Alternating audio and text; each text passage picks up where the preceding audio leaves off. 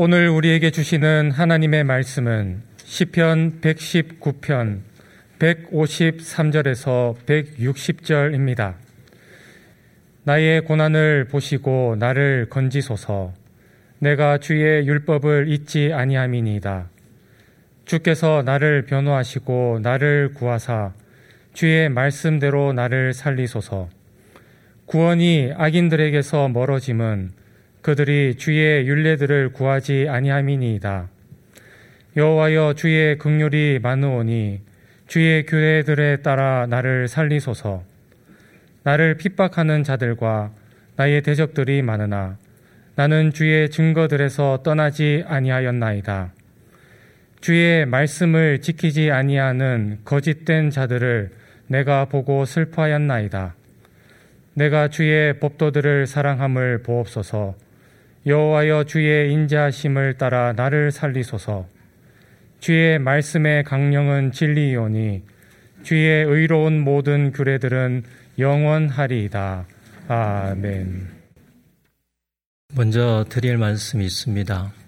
저는 교회가 허락해 주신 4개월의 안식월을 무사히 마치고 복귀했습니다. 하나님께서 저에게 목회를 더 잘할 수 있도록 전도 지역들의 과거와 현재를 돌아볼 수 있는 기회를 허락해 주셨습니다. 그곳에서 하나님께서 얼마나 사람을 사랑하시는지 그리고 한 생명이라도 더 구원하시고자 하시는지를 몸소 체험했습니다. 앞으로 우리 교회가 하나님의 구원 경륜을 이루어 가는데 힘쓰는 교회가 되도록 주님의 몸 된 교회를 섬기겠습니다. 감사합니다.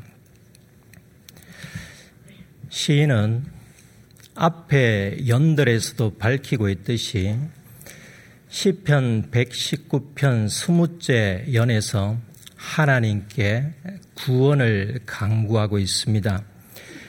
시인의 간구를 통해 시인이 어떠한 처지에 있었는지를 짐작할 수 있습니다.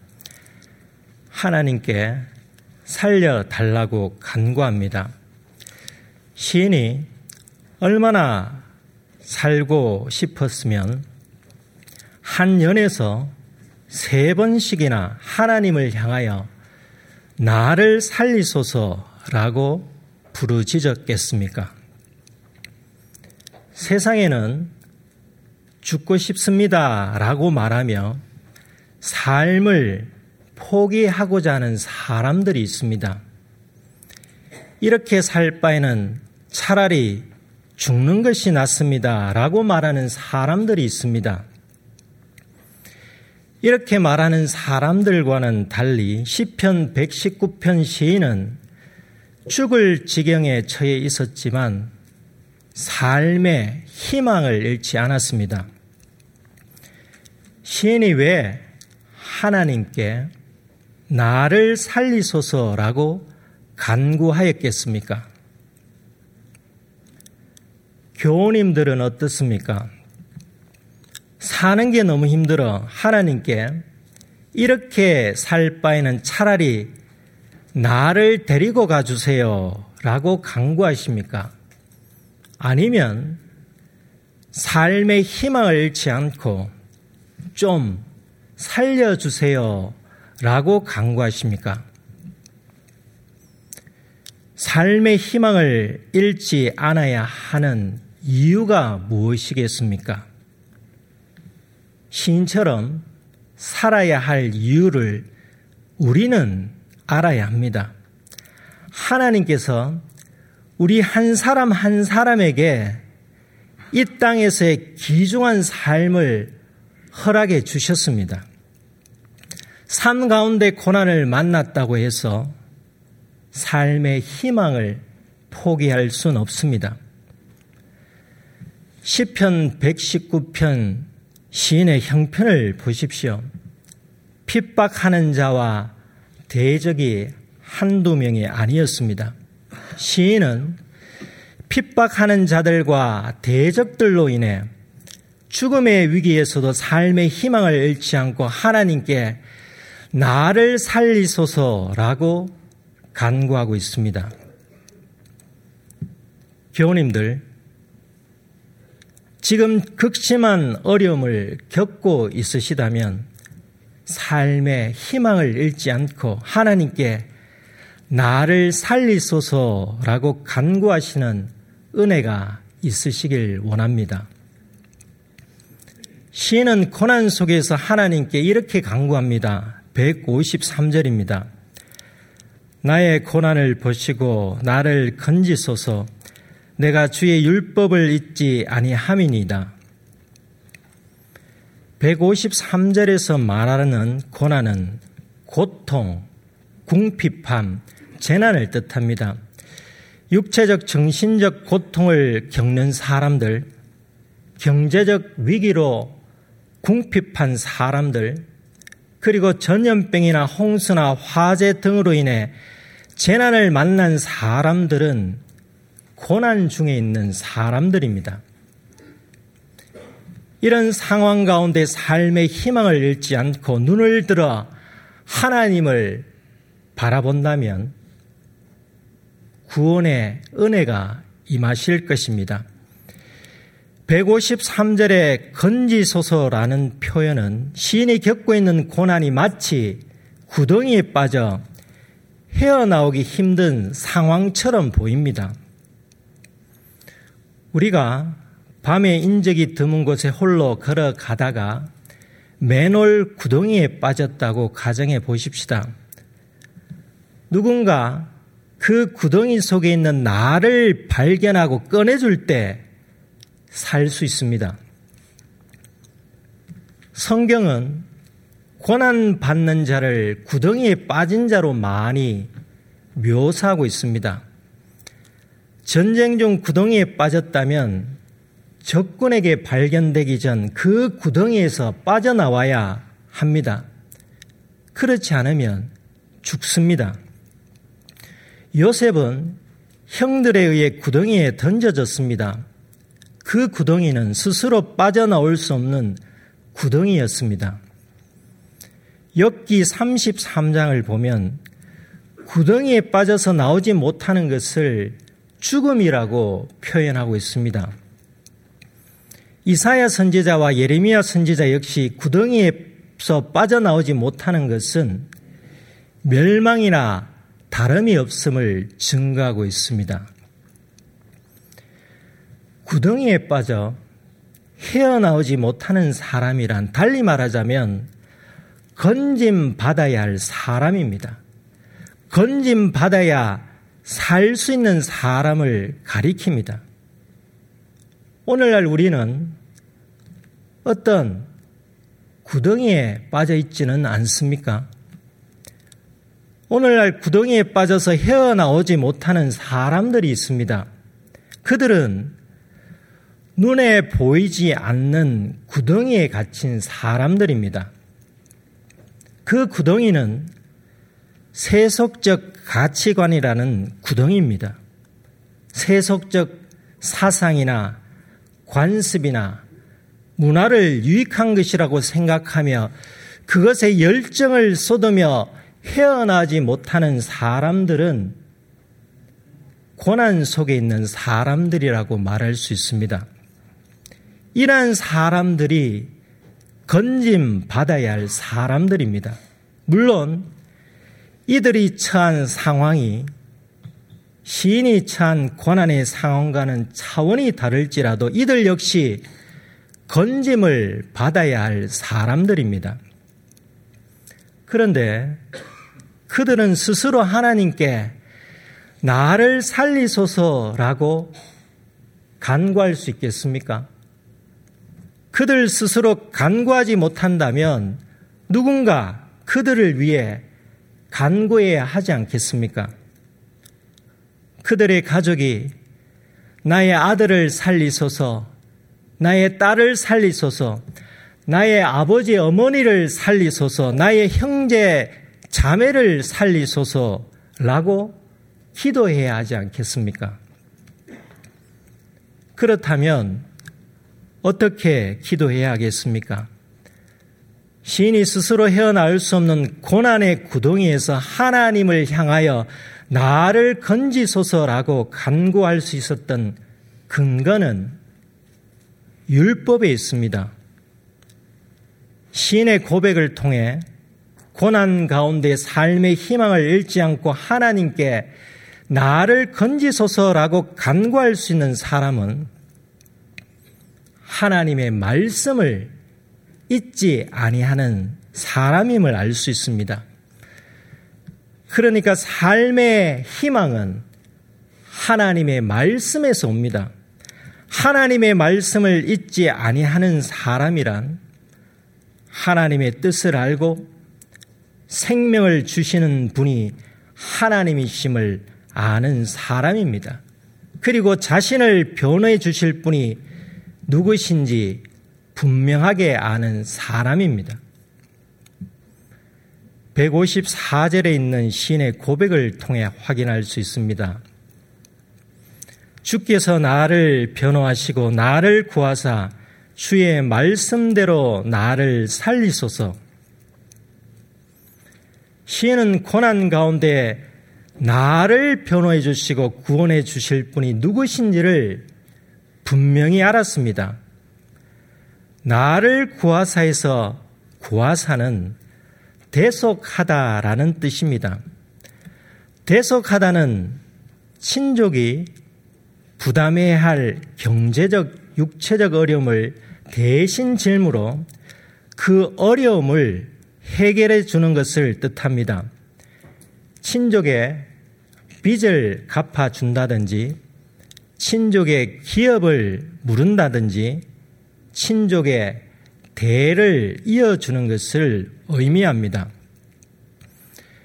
룻기를 보면 나오미의 남편 엘리멜렉의 대를 잇도록 해준 보아스가 엘리멜렉 집안의 대속자입니다.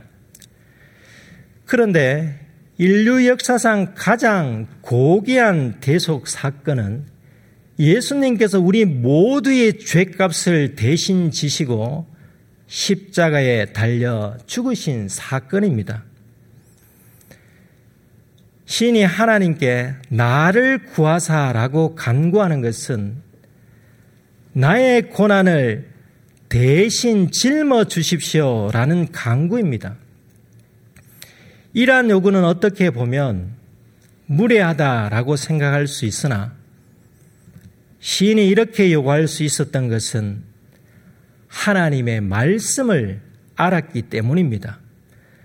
주의 말씀대로 나를 살리소서 고난 가운데 말씀을 의지하여 삶의 희망을 가진 사람만이 하나님께 나를 살리소서라고 간구할 수 있습니다. 이와는 달리 말씀이 없어 고난 가운데 삶의 희망을 포기하는 사람은 하나님께 구원을 간구하지 않습니다. 155절이 이를 증가하고 있습니다. 구원이 악인들에게서 멀어지면 그들이 주의 윤례들을 구하지 아니함이니이다. 구원이 악인들에게서 멀어지는 이유는 그들이 악인이기도 하지만 그들이 하나님의 말씀을 구하지 않기 때문입니다. 여기서 악인이란 고의적으로 범죄하는 사람을 뜻합니다. 우리가 우발적인 범죄보다 습관적이거나 고의적으로 악을 행하는 사람을 향해 죄질이 나쁜 사람이라고 말합니다. 그런데 태생적으로 선한 사람, 의인이 누가 있겠습니까? 믿음의 가정에서 태어났다고 할지라도 인간은 죄의 성을 가지고 태어납니다. 예수 그리스도 안에서 거듭나기 전에는 본 구절에서 말하는 악인이 아닐지라도 죄 아래 있는 죄인입니다. 그렇다면 죄인들이나 악인들은 전혀 구원받지 못하겠습니까? 예수님께서 십자가에 달리실 때 좌우편에 같이 달렸던 강도들은 죄인이자 악인이었습니다.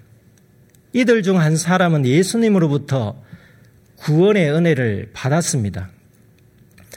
악인들이라고 전부 다 구원을 받지 못하는 것이 아니지 않습니까? 악인일지라도 주의 윤례, 하나님의 말씀을 구하고 자신의 악을 버리면 구원의 은혜를 받습니다. 구원이 멀어짐의 이유는 과거나 현재 그 사람의 상태가 악인이어서가 아니라 현재 하나님의 말씀을 구하지 않고 있기 때문입니다. 악인들이 구원받도록 돕는 일을 누가 해야 하겠습니까? 우리입니다. 악인들이 하나님의 말씀을 구할 수 있도록 우리가 삶의 현장에서 그리스도인답게 살아가는 일입니다.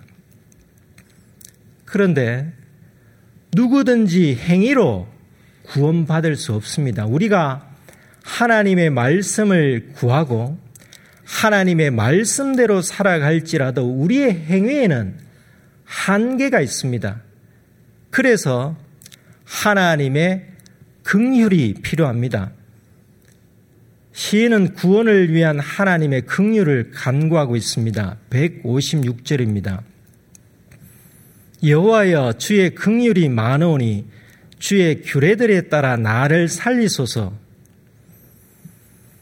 히브리어 라함에 해당하는 긍휼은 엄마의 자궁을 뜻합니다. 자궁 속에 있는 태아는 어떤 조건 없이 엄마로부터 산소와 영양분을 공급받습니다. 하나님의 긍휼이 바로 이와 같습니다. 우리 모두 엄마의 자궁 속에서 엄마로부터 필요한 모든 것을 공급받는 태아처럼 하나님의 무조건적인 공급하심이 필요합니다. 그 공급은 말씀의 자궁 안에 있을 때 받을 수 있습니다. 말씀의 자궁에서 벗어난다면 생명을 유지할 수 없습니다.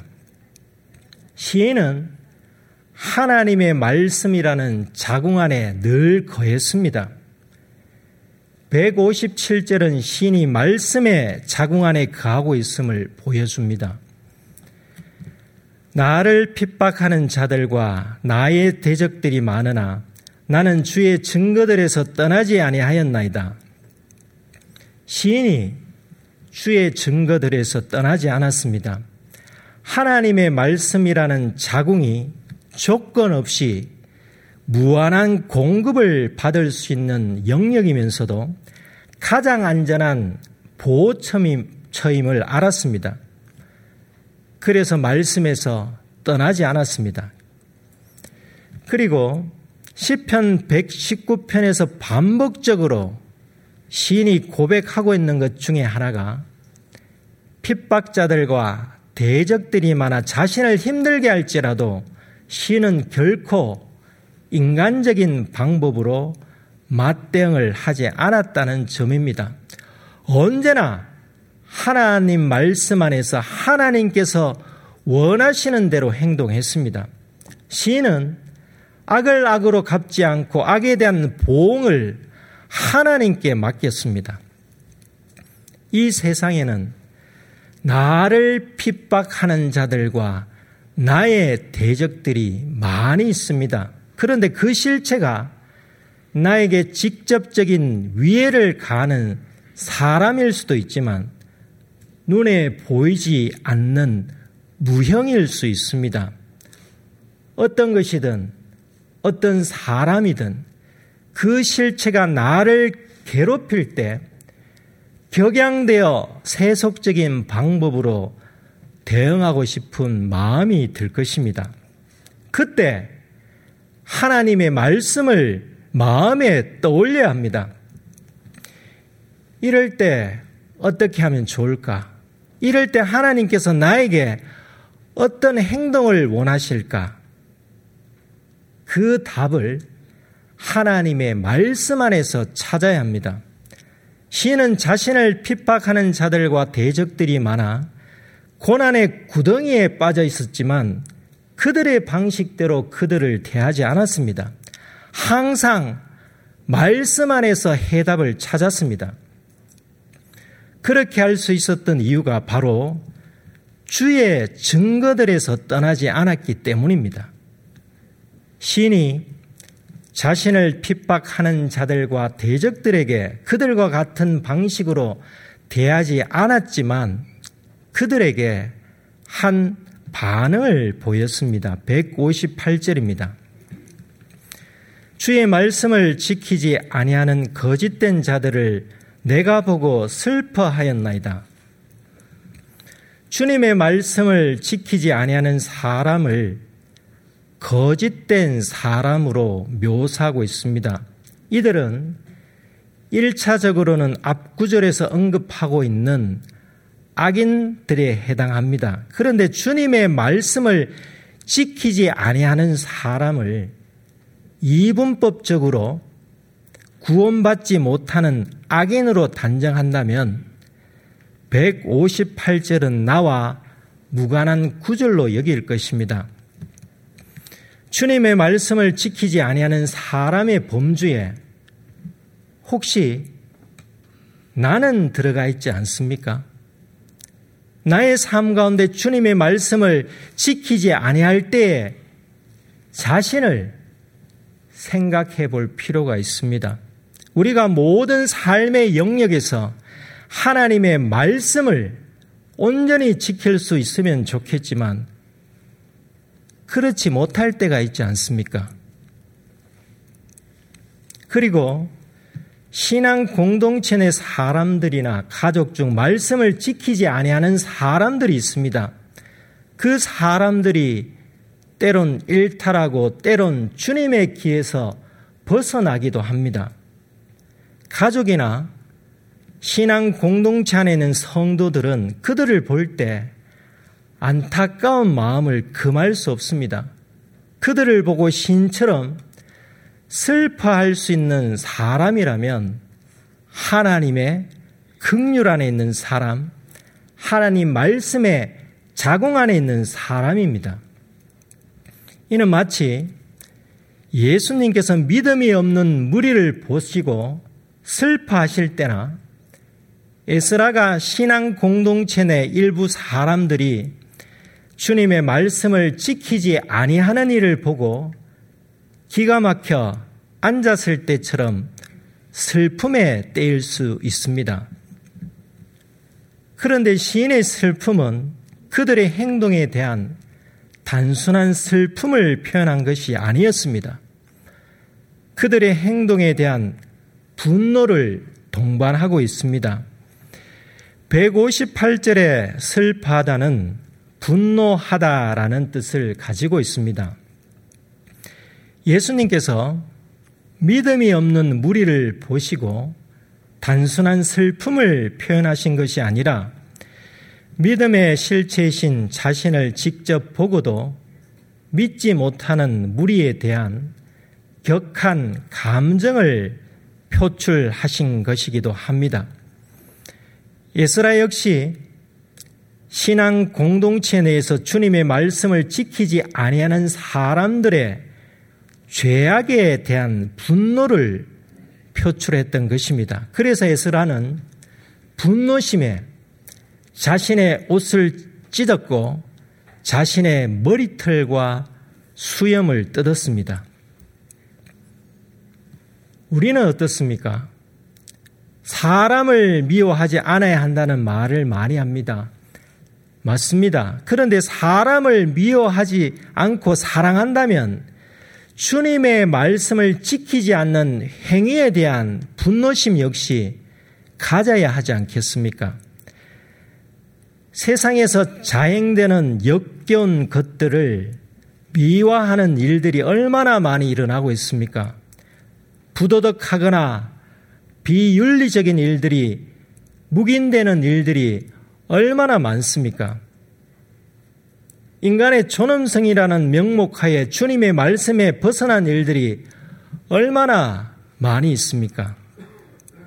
우리가 주님의 말씀을 지키지 아니하는 사람들을 향한 연민이 있어야 하겠지만 그리고 그 연민이 슬픔으로 승화되더라도 그들의 행위에 대한 분노심을 가져야 하지 않겠습니까?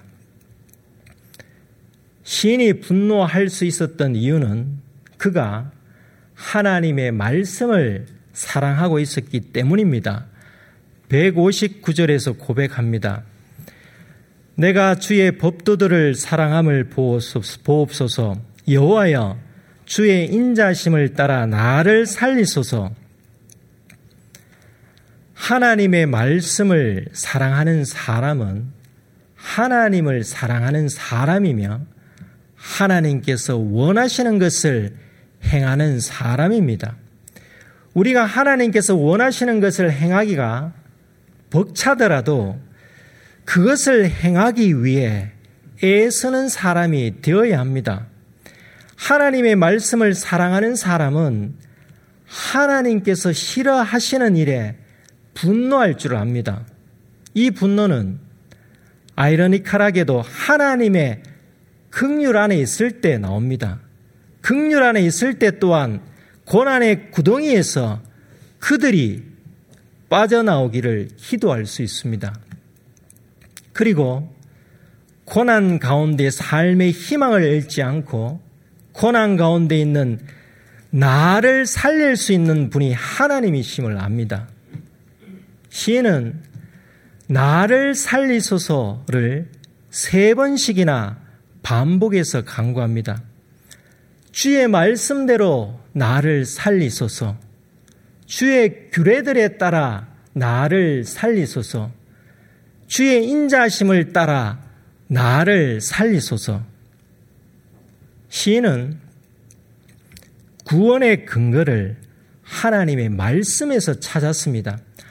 고난의 구덩이에 빠져 있는 자신을 살려주실 분이 하나님이심을 말씀을 통해 깨닫고 구원을 간구하였습니다.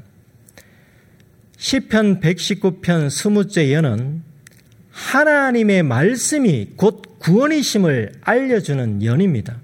이것이 불변의 진리임을 마지막 구절에서 잘 증가하고 있습니다. 주의 말씀의 강령은 진리오니 주의 의론 모든 규례들은 영원하리다. 주님의 말씀의 강령이 무엇이겠습니까? 강령은 일의 근본이 되는 큰 줄거리입니다. 강령에 해당하는 원어 로시는 머리 또는 시자 또는 합계의 뜻을 가지고 있습니다. 핵심 또는 큰 줄거리라고 말할 수 있습니다. 그렇다면 주님의 말씀의 근본이 되는 핵심 큰 줄거리가 무엇이겠습니까? 그것이 무엇이기에 그것을 진리라고 시인이 증가하고 있겠습니까? 하나님의 모든 말씀이 태초부터 진리지만 하나님의 말씀인 성경의 강령은 예수님이지 않겠습니까? 구약이 무엇입니까? 간단히 말하자면 오실 메시아에 대한 증거입니다. 신약이 무엇입니까? 오신 메시아에 대한 증거입니다. 하나님의 말씀의 강령은 예수 그리스도이십니다. 우리 그리스도인의 모든 삶의 영역에서 일의 근본이 되는 핵심, 큰 줄거리는 예수 그리스도여야 합니다. 예수님이 진리입니다. 예수님께서 말씀하십니다. 내가 곧 길이요, 진리요, 생명이니라. 주님의 말씀의 강령은 진리신 예수님입니다. 주님의 말씀은 영원합니다.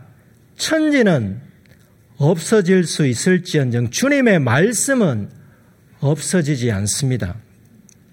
그렇기에 진리신 주님, 영원하신 주님, 성경의 강령이신 주님을 믿고 의지하는 사람은 어떤 고난의 구덩이 속에서도 삶의 희망을 포기하지 않습니다. 아니, 포기할 수 없습니다. 왜냐하면 주님께서 영원하신 분으로서 영원한 생명을 주시기 때문입니다. 이를 믿는 자만이 나를 살리소서라고 기도할 수 있습니다. 이번 한 주간도 성경의 강령이신 예수님을 바라보며 살아가십시다. 지금 고난 가운데 있으시다면 주님의 말씀에 강령이신 예수님 안에서 건짐을 받기를 간구하시고 건짐을 받는 은총이 임하시기를 원합니다. 기도하시겠습니다. 하나님 아버지, 고난의 구덩이에 빠졌을 때 눈을 들어 하나님께 구원을 바랄 수 있는 은혜를 베풀어 주셔서 감사드립니다. 왜 고난의 구덩이에 빠져 있는지 생각하며 신세를 한탄하기보다 고난의 구덩이에서 하나님의 말씀을 생각하며 살아야 할 이유를 깨닫게 하시옵소서. 고난의 구덩이에서 하나님만이 나를 변호해 주시고 나를 건져 주실 분이심을 깨달아 살아나게 하시옵소서. 고난의 구덩이 있을 때 말씀의 자궁 안에 감이 얼마나 큰 은혜인지를 깨닫게 하시옵소서. 주님의 말씀에 강령이신 예수님을 통해 구원을 베풀어 주셔서 감사드립니다. 성경의 핵심, 큰 줄거리가 예수님이심을 알고 영원한 생명을 주신 예수님을 사랑하게 하시옵소서. 진리신 예수님을 사랑하는 만큼 예수님께서 가르쳐 주신 길을 걸어가게 하시옵소서. 세상에서 하나님의 말씀을 구하지 않았던 시대와 장소에 전쟁과 기근과 공포가 있었음을 기억하게 하시옵소서. 이 나라가 하나님의 말씀을 구함으로 소생되게 하시옵소서. 대한민국이 하나님의 말씀을 구하여 전쟁이 없는 나라, 말씀의 자궁 안에 가함으로 생명이 넘치는 나라가 되게 하시옵소서. 예수님의 이름으로 기도드립니다. 아멘.